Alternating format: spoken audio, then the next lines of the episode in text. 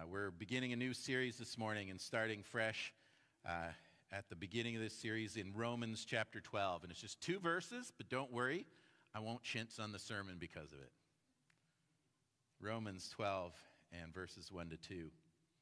Paul writes, And so, dear brothers and sisters, I plead with you to give your bodies to God because of all he's done for you. Let them be a living and holy sacrifice, the kind he will find acceptable. This is truly the way to worship him. Don't copy the behaviors and customs of this world, but let God transform you into a new person by changing the way you think. Then you will know God's will for you, which is good and pleasing and perfect. So, just as we uh, kick off this series, I want to let you know also that we're kicking off a year when my goal for our church is that we would go so deep into God's Word that we would all grow in incredible ways this year. And so, this is a year when we're focusing on growth, when we want to offer you all kinds of growth opportunities. And uh, the first one is to look at this series at six habits of the Christian life that lead to growth. So, six things that you can do, six practices that you can work into your routines every day and, and on the regular that, uh, that will help you. Uh, there are, most Christians would refer to these as Christian disciplines. John Wesley talked about them as means of grace. And so he said it was a way to tap into God's grace. That, that, that's what we do on our end to make ourselves available to God for what He wants to do inside of us. And so there are things that we can do, habits of behavior that we form, and, and, that we can tap into the things of God, and so that we access His grace. And, and the first of these is something that we've already started to do this morning, and that's worship. And so as we talk about that, you go, well, you don't need to sell me on worship like, hello, I'm here, right? But uh, but as we look at what Scripture tells us about worship, there are things that we can learn so that we can engage as fully as possible in what God is doing in worship. I have noticed, and I don't know if you've noticed over the last few months, uh, for a number of months now, uh, both of our services, there's something happening in our worship services. Am I the only one? But all of a sudden, I, I think our, our worship teams are, are right on track, and, and what they're doing is just leaning into God. And you can tell when you're looking at them up here, they're not just playing instruments, they're not just singing. It's not about how well they're performing, it's about the fact that they are worshiping God. And it's like they're showing us how it's done. And then the voices start to raise, and all of a sudden, you like almost can't hear the band some, some weeks. And it's such a beautiful thing to hear voices raised to that level where everybody is kind of digging in. And, and, we're finding it in both services that people are just truly wanting to worship. And at least that's what it seems like to me. And so as we as we dig into these two verses this morning, Paul says there uh, it, at the end of verse 1, he says, This is truly the way to worship him. So he says in this little nugget of, of explanation that he's given here, in these instructions that he's laying out for the Romans, and, and Romans, by the way, Romans is one of Paul's letters that he wrote to a church that he didn't start. That's kind of unique for Paul. Most of the time, Paul goes to a town, he preaches to them about Jesus, he teaches in the synagogue, he tells anybody who will listen. He usually works, you know, making tents on the side so he doesn't need to take up an offering, and he tries to convince people that Jesus should be the Lord of their lives, that Jesus is worthy of worship, that Jesus is the Messiah, that he's their hero, their rescuer, and that they should rely on him for salvation. And so every town he'd go into, he'd do that, and, and, uh, and he'd pray for them and care for them. And then when he'd move on to the next town, he'd, he'd you know, write back letters to them when he'd hear things. He'd go, Oh, you're a little off track here, or, or let me tell you what you're doing right here. That's really great to hear that this is happening, but, but you know, this area, maybe there's a struggle here that I can help you sort out. And, and so he's writing to churches and people that he knows. And, and, so when we hear what he's saying to them, we can kind of guess their situation and, and, and we can look in our lives, in our churches, for things that are kind of parallel. But to the Romans, he writes them and he doesn't really know them. He knows it's the capital city. So he says, you know, it's the capital of the empire. It's where everything, you've probably heard the saying, all roads lead to Rome. Like, like that's from that era. They were the center of the entire empire. And, and so strategically, Paul felt like this, if that place knows about Jesus and word started to spread from there, it, has got a really good chance of spreading around the entire globe. And, and so I need to make sure they're on the right track. And he heard that there were people there that started to believe in Jesus, started to follow him. And, and so he writes them to give them some basics. And so Romans is a really important letter because he's talking to people he doesn't know. So he doesn't know what they do know and he doesn't know what they don't know. He doesn't know the problems they're facing. So he's not as specific. He's general, but he's giving kind of the, the, the, the starter kit for being a Christian. And, uh, and so that's what the letter is for, and that's who it's written to. People that he knows are fairly novice in the faith, and he wants to instruct them in some important things that they will need to know. And so he starts kind of from very basics and explains who Jesus is and what he's about. And, and, and, in the four Gospels, we hear the stories you know, that lead up to Jesus' cross and his resurrection. But in, in Paul's epistles, we get the explanation of what that did and what that means. And that's some of the things that have happened in Romans up to this point. And then in chapter 12, he's going to explain to them this is truly the way to worship him. He's going to explain what it means to truly worship God. And so uh, that's such an important thing, though, because worship is the one thing that we will do forever. Like when you think about it, we go, outreach is really important, right? Like telling people who don't know about Jesus about Jesus, pretty essential for us. It's, it's, it's a passion we should have as a church that we want other people to know about Jesus. When we get to heaven, we don't have to do that anymore. At, the end of all things, when we are living in eternity with God, we don't have to reach out to anyone. Everybody who's coming is going to be there.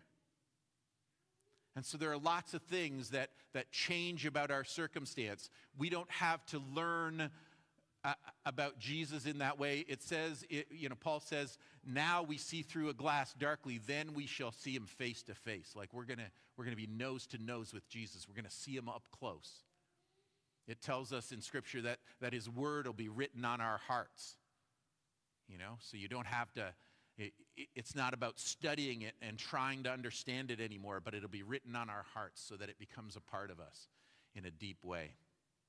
But worship is something that we continue to do for eternity. The angels in heaven worship. They, they are worshiping right now. They've been doing it since they started to exist. And so God deserves our worship. And it's the one thing that if we practice it now, we'll never have to put that skill away and say, I'm done with that. I'm retired from that. And in fact, in these two verses of our passage, there's an outline for what it means to worship God and some of the benefits of truly worshiping Him. So, what does it mean to truly worship? Paul begins and he says, And so, dear brothers and sisters, and so. Or in the NIV, it says, therefore. And I don't know if you've ever heard it, but people will say, well, if you see the in, in the Bible, if you see the word therefore, ask yourself, what's it there for? Like, why that word? Therefore. Like, because of the things I've said, I've, I say a bunch of stuff, and therefore, this.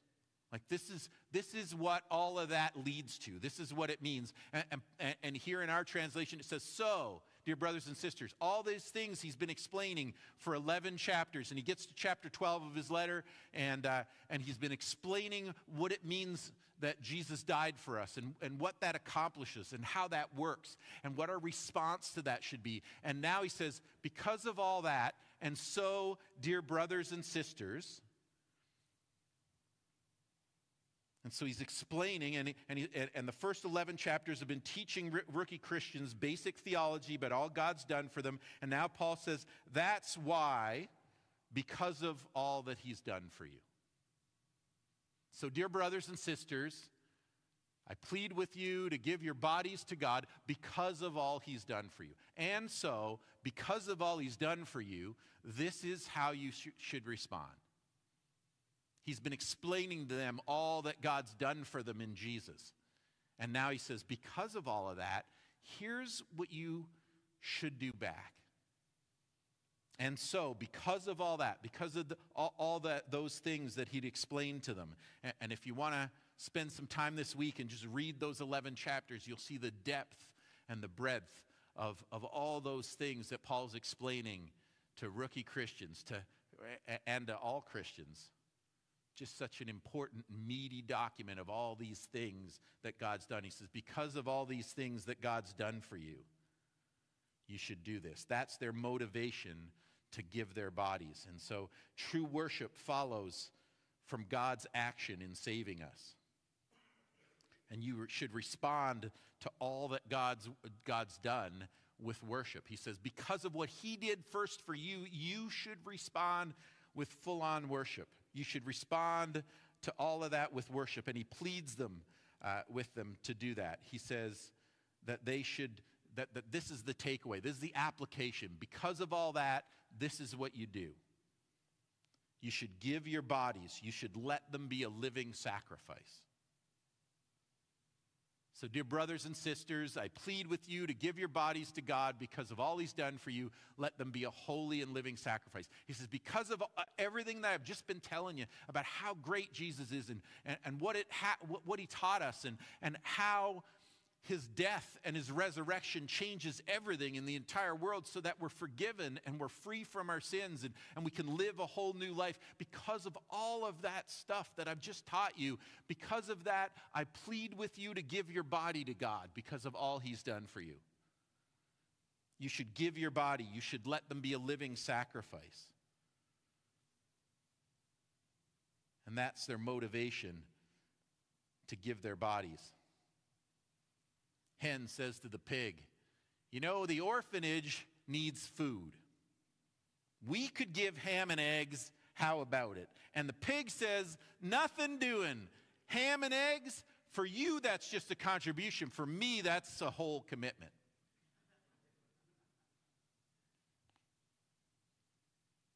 The pig knows what's going to happen, right? And the thing about sacrifices for the people of God, as they hear about this Jesus from Nazareth, as they hear about this Jewish man that, that is the Jewish Messiah, if they know anything about the Jewish faith, they know about temple worship and they know about the sacrifice of animals. And they know that when you've got these sins, when you get the burden of the, of the shame of your past life, what you do is you go and, and the biggest act of worship is that you bring a sacrifice and an animal dies and its blood is drained so that you can express how sorry you are for your sins and how seriously you take that.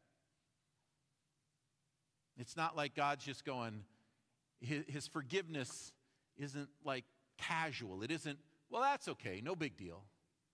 Carry on as you were, keep sinning. I, I got this. I'm not mad. That's not how it is. It costs. Our sins cost. And, and so these sacrifices are, are, a serious thing, and they're an act of worship because they are showing how contrite they are about their sins. And so they would picture these sacrifices as acts of worship. And, and however they felt about that, that was the thing that showed their sorrow for their sins. And Paul says, let your body be a sacrifice. Throw yourself so into this that you take the place of the animal and you are sacrificed. And you know what they do with sacrifices, right?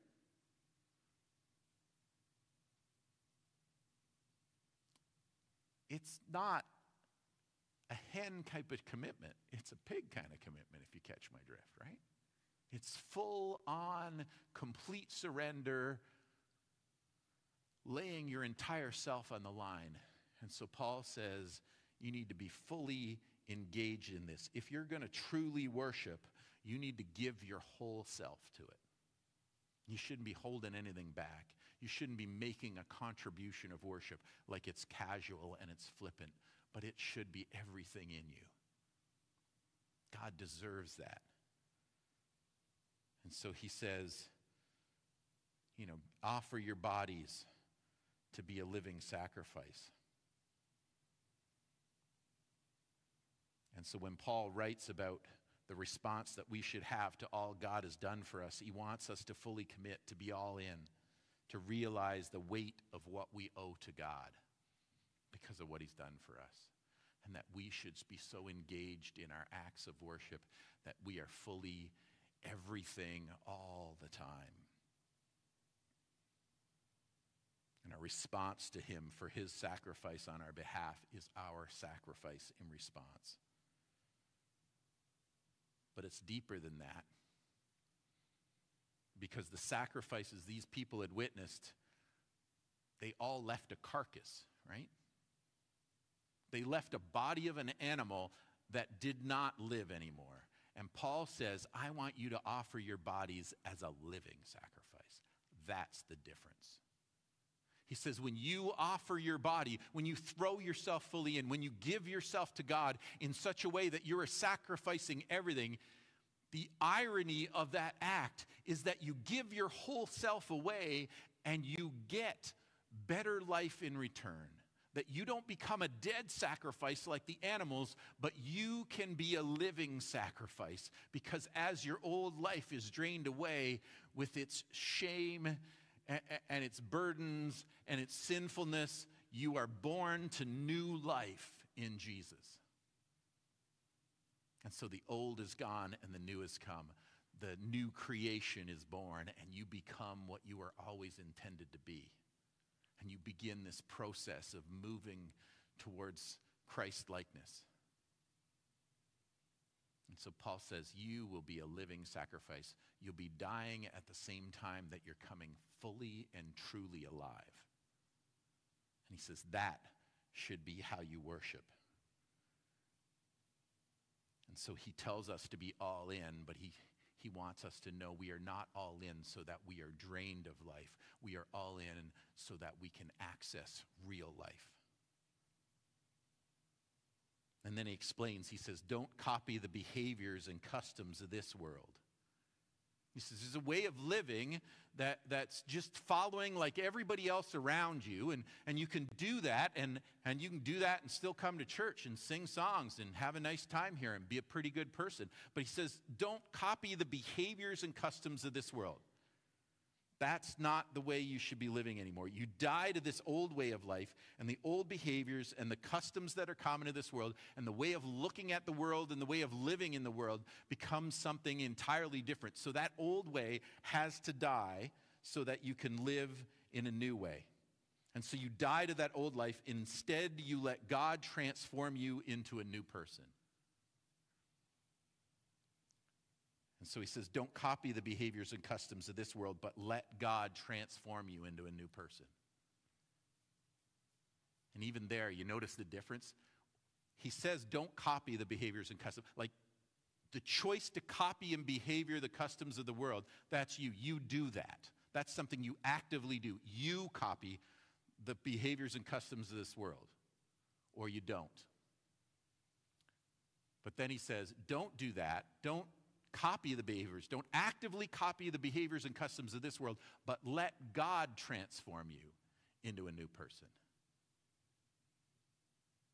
So, your part of the action there is not to transform yourself, not to try to fix yourself up, but to let God do what only He can do to change you. And so He says, Look, let go of the old patterns to make space for what God wants to do in you and for you and through you. And if you let go of that and you actively allow Him to do what He wants to do, because He won't do it uh, involuntarily to you, He doesn't force that on you, He doesn't just do whatever He wants in your life, but He chooses to allow you to, to, to respond to Him or not respond to Him. And so Paul says, what you should do is let go of that old life and the old customs and the old behaviors and let God transform you into a new person, like a complete makeover from the inside out. He says that happens in a very specific way. He said so that you can follow him. He says, The death of sacrifice provides this new life, and you get a fresh start without the old patterns, the old sins, and the old shame. And God does that transformation by changing the way you think. So he says, Don't copy the behaviors and customs of this world, but let God transform you into a new person by changing the way you think. That's not an easy task. Sometimes we get in conversations, right, with somebody we disagree with, and we're talking and they're talking and they're trying to convince us and we're trying to convince them, and there's really no budging. You ever had that conversation, right? And you're like, I could, I might be making perfect sense because, of course, we always do, right? And they just won't listen. Of course, some people feel that way about us. But he says, let God transform you into a new person by changing the way you think. In other words, there are ways that we look at the world of our own volition, if we are just using our own brains, if we are only looking at it through our own eyes, if we look at the world the way we look at the world, and I think what I think, and I believe what I believe, and we aren't open to God's transforming presence in our lives, correcting us, and I don't mean just when we're brand new Christians, but when we are deep down the road, if we aren't open to God saying, This is not how I look at it, your opinion and my opinion are different if we aren't willing to allow Him to correct the way we think when we are thinking, and we may have the best argument in the world in our own mind, but sometimes we are wrong. When you think about the gospel stories, every time we kind of encounter those stories, we go, why are the Pharisees so, so dumb? Like, why, why do they not get it? How can they not see that Jesus is the Messiah? They've been waiting for him their whole lives, and he's standing right in front of them. How stupid do you have to be? Come on, people. Can't you see what he is, who he is, what he's doing, what he's trying to accomplish?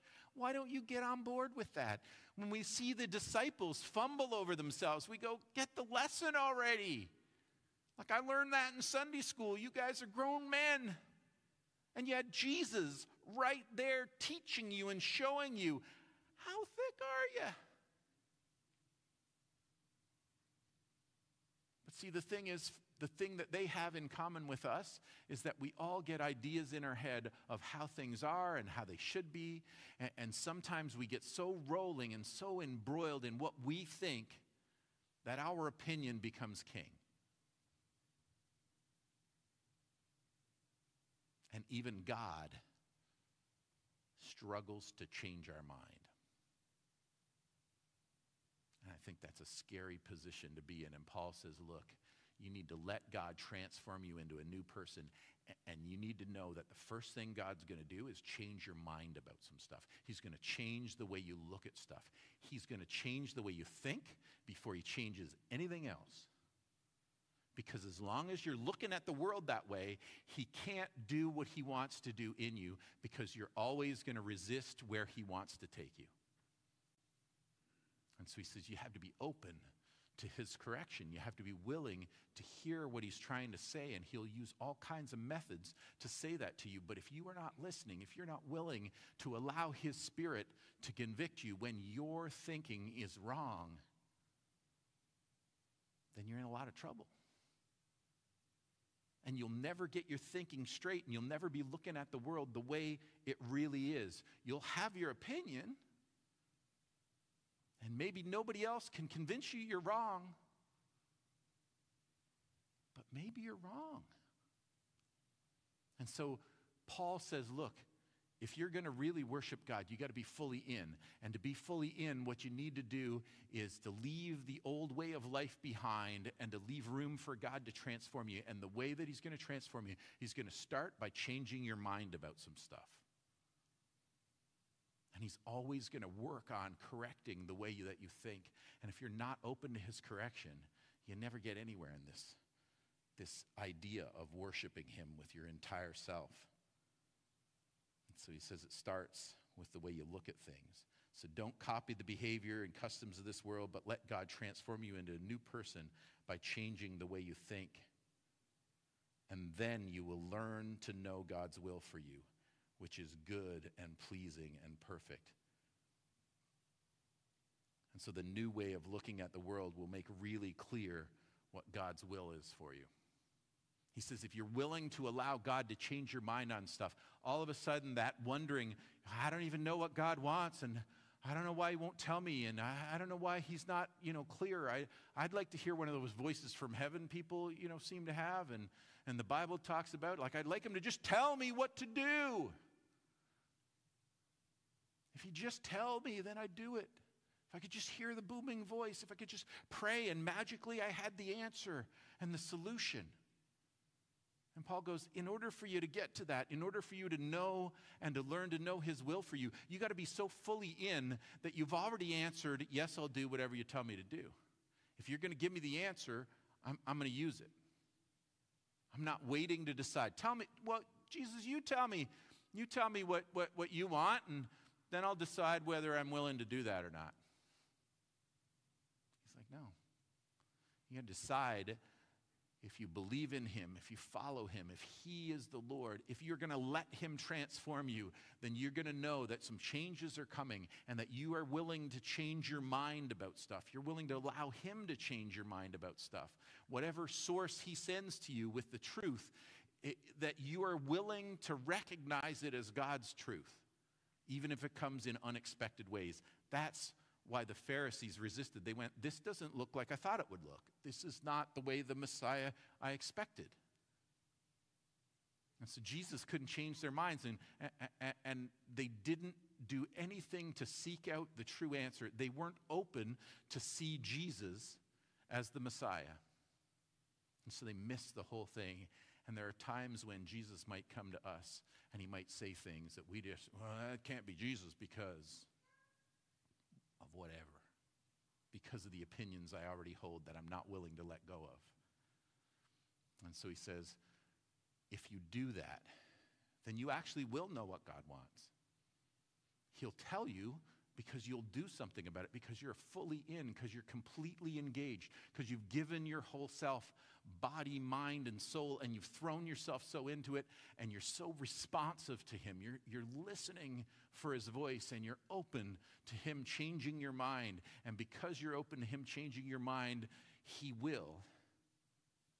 And He'll change your mind to tell you how you should think and how you should go about living and what ideas you've got that are just plain wrong that He can correct for you. And He says, when you know His will, you will understand that it's good and it's pleasing and it's perfect. Like God's will for you is perfect. There's no flaws in it. It's exactly what you need, and it's the best possible life you could have. And if you allow Him to transform you, you will grow in that direction increasingly all the time. And Paul says that's what worship is it's a response to what God's done for you, it's this response that uh, allows you to throw your entire self into it and to not hold anything back and to be willing to allow Him to work in your life and, and allow Him to act on your, on your behalf and to allow Him to change your mind on things that you think and ideas that you hold dear. If it's Him speaking, then you listen. And so you let go of everything else and you clear away the clutter of the old way of life so that you can actually hear what he's trying to say to you and recognize that it's coming from him and not some other source. And so that you are willing to change your mind, not for every win that comes and every argument that somebody puts up, but so that you say, God, what, if this is from you, help me to recognize it. Help me not to miss it. Help me not to resist it because I don't like it, because it's new to me. But help me to recognize your voice in every idea I hear. If, if I know what you want, if I know what I should be thinking and how I should be looking at this, then I'll know what you want for me. If I know what you want, I can do it. And we can move forward in our relationship. And Jesus, I want to follow you. I want to do what you want me to do. I don't want worship to be nice singing. I don't want worship to be something I do for an hour on Sunday that I walk away feeling nice about. I want it to be a whole life commitment where I am so thrown into you that you have me hook, line, and sinker every moment of every day so that if you say something, I jump and I go do it. If you tell me to think differently, then I change my mind and I follow your mind because you know better than I know so that I don't miss what God is saying and what God is doing because I don't recognize him when he comes to me. And Paul says, if you do that, you'll know his will, and his will is perfect. You can't get any better than that. It's the best life you could possibly live. And Paul says to the Romans, he's never met him, but he says, if you understand what God did for you, and if you respond with this heart of passionate, all in worship, not just on Sunday mornings, but every day, every moment that you live, something will happen and you will lock into the mind and the heart of God as He speaks to you, and you will understand where your ideas need to change so that you can understand what He wants and who He is. And it will change everything in your life. And so Paul says that's, that's what you should do if you know what He's done for you. If you understand that, then that should motivate you to worship with all that you have and all that you are so that you lose your old life, but you gain this new life.